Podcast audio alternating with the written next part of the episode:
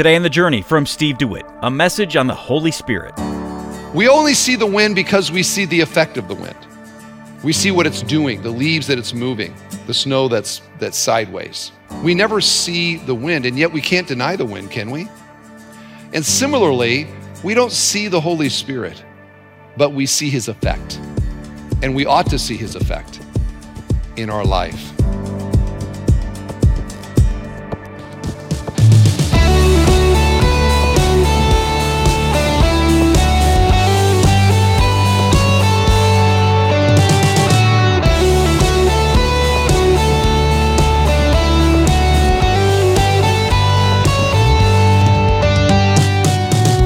Welcome to The Journey with Steve DeWitt. I'm your host, Tim Svoboda.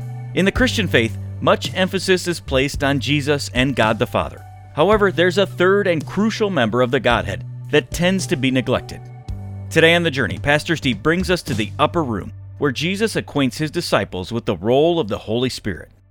You can also listen online at thejourney.fm.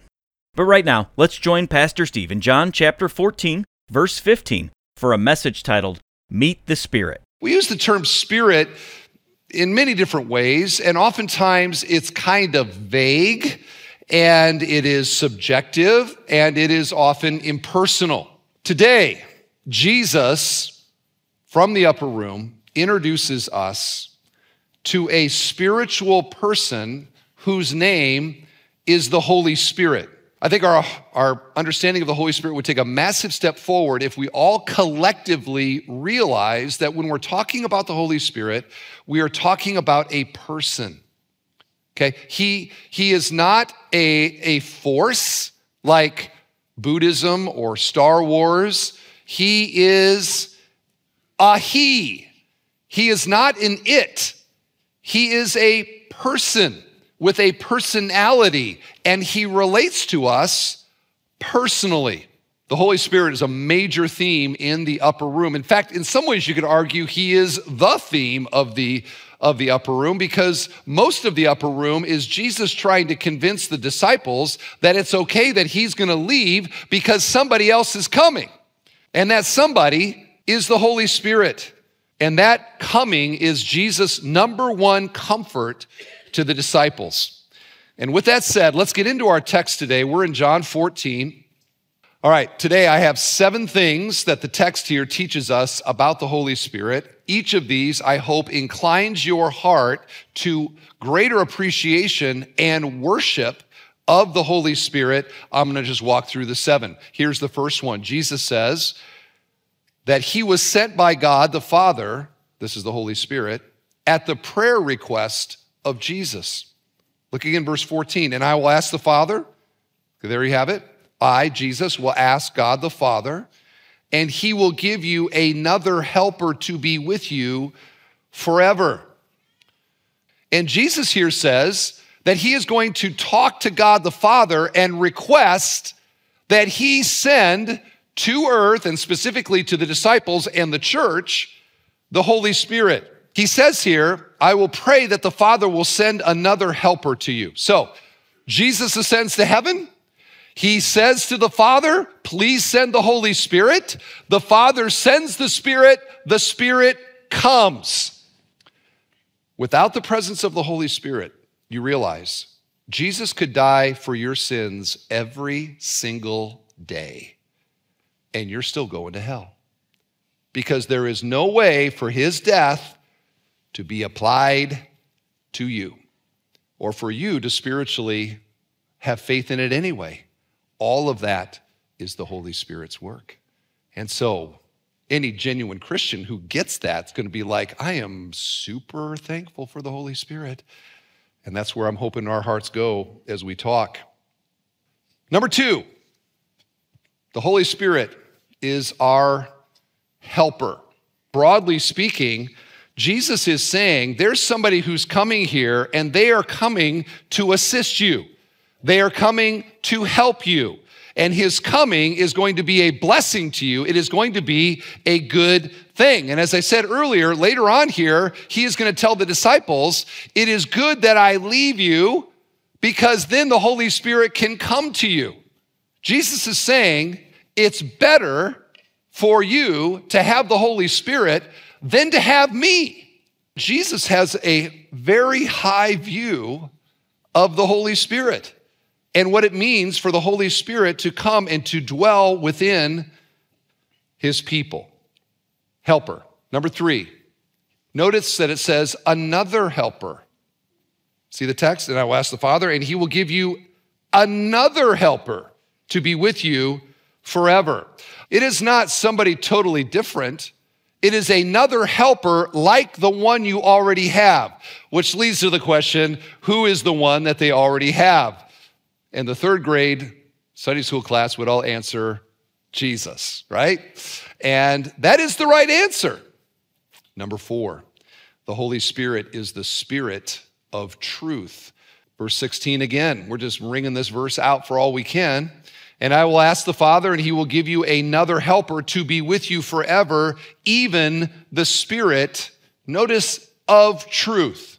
So, one of the qualities of the Holy Spirit is that He is, remember, Jesus says, I'm the way, the truth, and the life. He just said that a few verses before, that Jesus is the truth. But here we come to find out that the Holy Spirit is also the Spirit of truth. And we know this is because God is a God of truth. So, every, you say the Father of truth, the Son of truth, the Spirit of truth, they are the truth.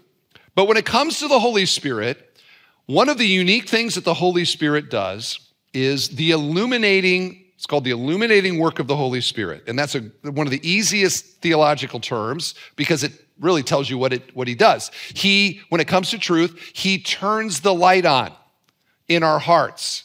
He helps us to understand, to comprehend. I hope right now, even as I'm talking, that the Holy Spirit is taking the blah, blah, blah, blah, blah of, that I'm saying, and somehow in your heart is doing a work for you to apprehend what is divine revelation and to apply it to your life. It is the illuminating work of the Holy Spirit. He is the Spirit of truth.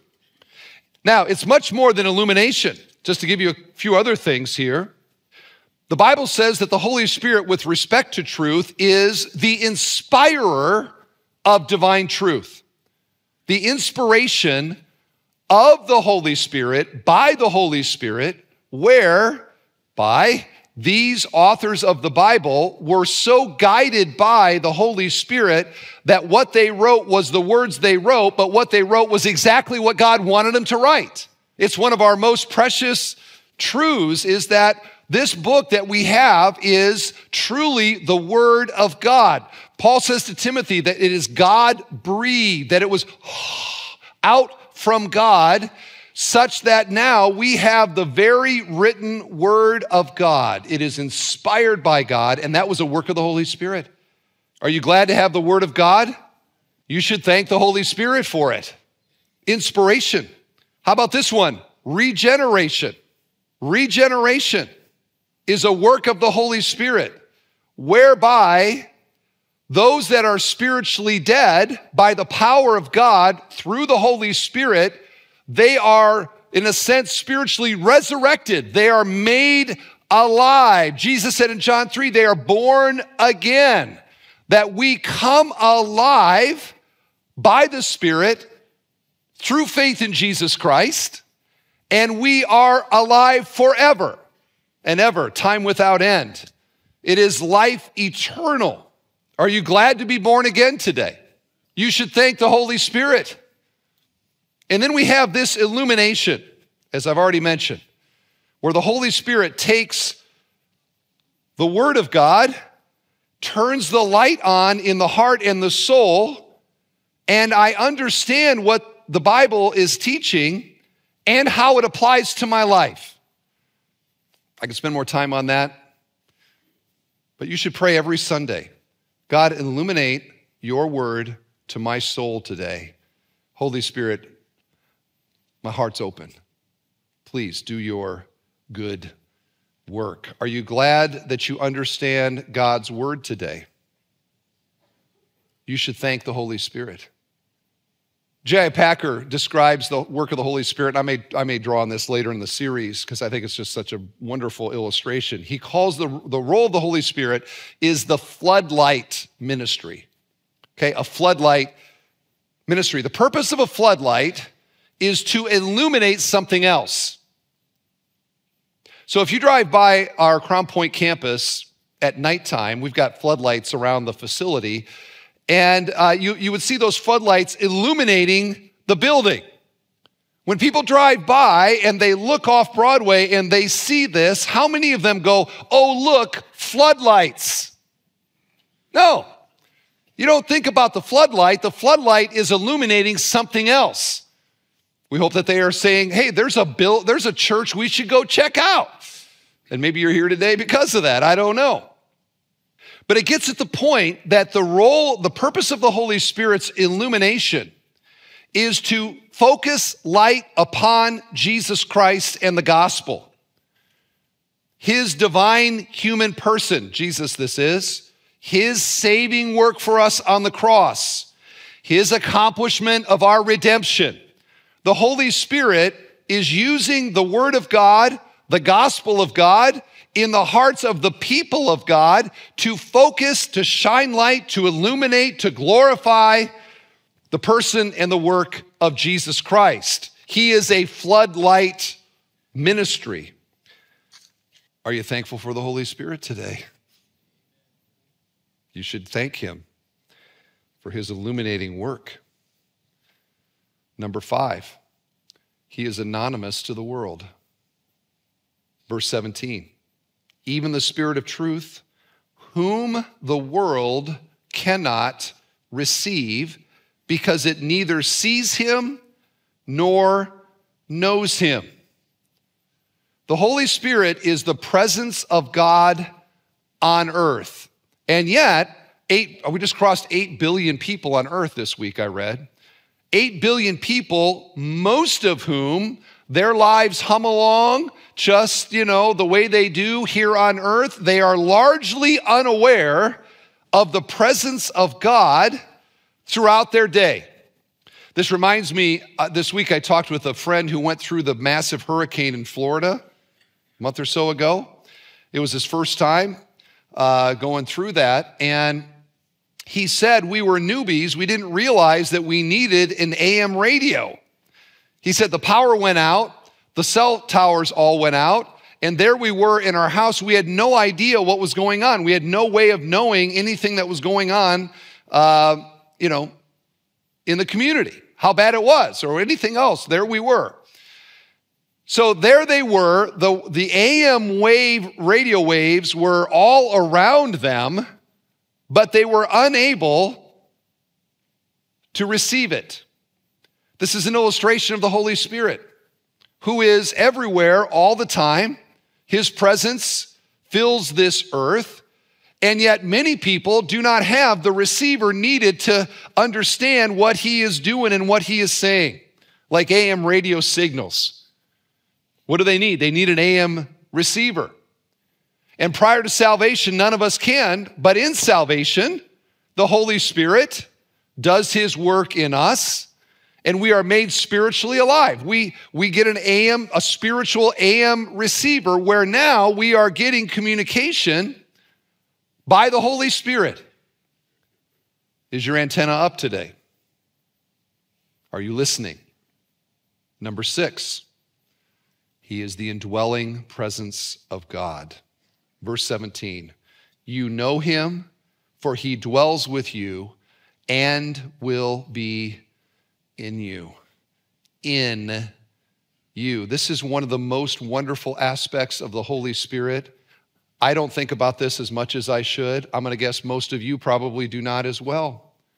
But the Bible says that when a sinner receives Jesus as their Savior, that not only does the Spirit of God make us alive, the Spirit of God comes and spiritually dwells within us. Ezekiel 36, prophesied this, and I will put my spirit within you, this is Old Testament, and cause you to walk in my statutes and be careful to obey my rules.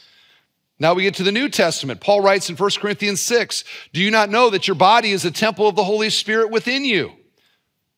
And be careful, or uh, within you, whom you have from God. You are not your own. 2 Corinthians 6 What agreement has the temple of God with idols? He's basically saying every one of us is, in a sense, the tabernacle, the, the temple of God. For we are the temple of the living God. As God has said, I will make my dwelling among them and walk among them, and I will be their God, and they shall be my people. And Jesus says, the Holy Spirit comes, dwells within us, and will be with us forever.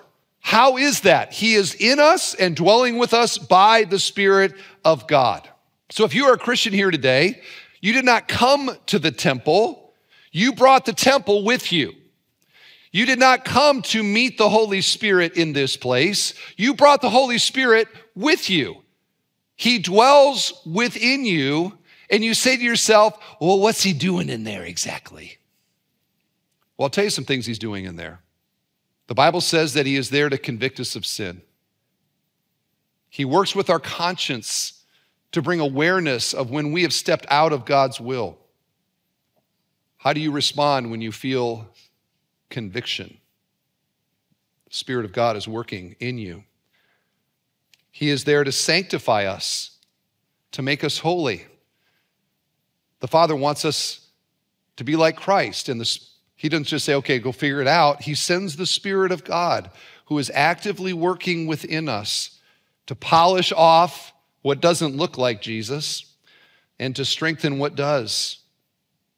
The Bible says that the Holy Spirit is there also to bear fruit through us. Have you heard of the fruit of the Spirit? Love, joy, peace, patience, kindness, goodness, etc.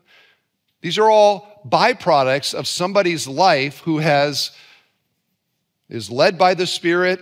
Paul talks about keeping step with the Spirit. These are all aspects of what it means to be in a submission to the Holy Spirit and the leadership of the Holy Spirit. When we do that, it looks like love, joy, peace, patience, kindness, goodness, gentleness, faithfulness, and self control. So sometimes people say, oh, he's such a spirit led Christian. Well, how do you know that? You know that because you see the fruit of the Spirit in his or her life. Would somebody say, I, I think maybe I, I sense the Spirit at work in you? How's that fruit going? By the way, side note, memorize that list. It's a great one in prayer in the morning to say, you know, Holy Spirit, Please bear these fruits in my life today love, joy, peace, patience. It's a good one. It reminds you of what God is wanting to do in your life. Now, we talk like this, and the skeptic here would maybe say, So you're saying you think God's in you? Does that mean you think you're a God? No, I am not a God. But God dwells within me. Oh, really? Have you ever seen him? Nope. Have you ever heard him? Audibly? Nope. Well, how do you know the Spirit of God's in you? And they'll deny it because it can't be seen, just like the world can't see him. And when we think about the Holy Spirit, I, I think that this is Jesus' analogy with Nicodemus in John 3. He says that the work of God is like the wind. Here's a good analogy, Jesus used it. If you think about the wind, are we familiar with wind in Northwest Indiana? Probably. Okay. Did you see the sideways snow this week? You say, oh, look at the wind. You realize you've never seen the wind. You can't see wind. Even a tornado, if there wasn't a trailer to pick up, you wouldn't know that, that there was a tornado there or dirt or dust. We only see the wind because we see the effect of the wind. We see what it's doing, the leaves that it's moving, the snow that's, that's sideways. We never see the wind, and yet we can't deny the wind, can we? And similarly, we don't see the Holy Spirit, but we see his effect. And we ought to see his effect in our life. This is the miracle of new birth. This is transformation by the Spirit into the likeness of Jesus Christ. He is the indwelling presence of God. Which leads to number seven. And number seven is just a summary statement that the Holy Spirit is God's empowering presence in us and with us. And this explains the little verse I skipped, verse 15. Jesus says this before he talks about the Holy Spirit If you love me, you will keep my commandments. Now, that is a discouraging verse because if we all were honest, we all too often do not keep his commandments. Does that mean that I don't love Jesus? I don't feel like I've got what it takes to obey Jesus' commandments. You read in the Old Testament, the, the story of Israel is basically here's the command of God, and the rest of the story is how Israel broke them all. Never could fulfill them in the end. But as we saw in Ezekiel, God said, There's coming a day when I'm going to send my spirit who will dwell within you. And by dwelling within you in the, the seat of your desires, now there will be a capacity for you to actually obey me and to please me, to obey his command and to please him. And we see in Acts that at Pentecost, the Father answers the prayer of the Son and sends the Holy Spirit. And this begins a whole new era of faith in Jesus Christ that brings God to us, with us, and in us. And because God is in us, now we have the ability, by the power of God and the grace of God, to obey Jesus' commands. William Temple illustrated this point this way using Shakespeare. Bear with me, okay? Bear with me. Shakespeare. He says this It is no good giving me a play like Hamlet or King Lear and telling me to write a play like that. Shakespeare could do it, I can't. And we all say to that, Amen. And so it's no good showing me a life like the life of Jesus and telling me to live a life like that. Jesus could do it. I can't. But if the genius of Shakespeare could come and live in me, then I could write plays like this. And if the Spirit could come into me, then I could live a life like His. The end goal here, friends, of the Spirit's presence is to conform our lives to the likeness of Jesus Christ, that perfect, holy life that Jesus lived. And by ourselves, we can't do it. It's so frustrating. If only God would come to us and empower us, wow, then we would be able to obey God.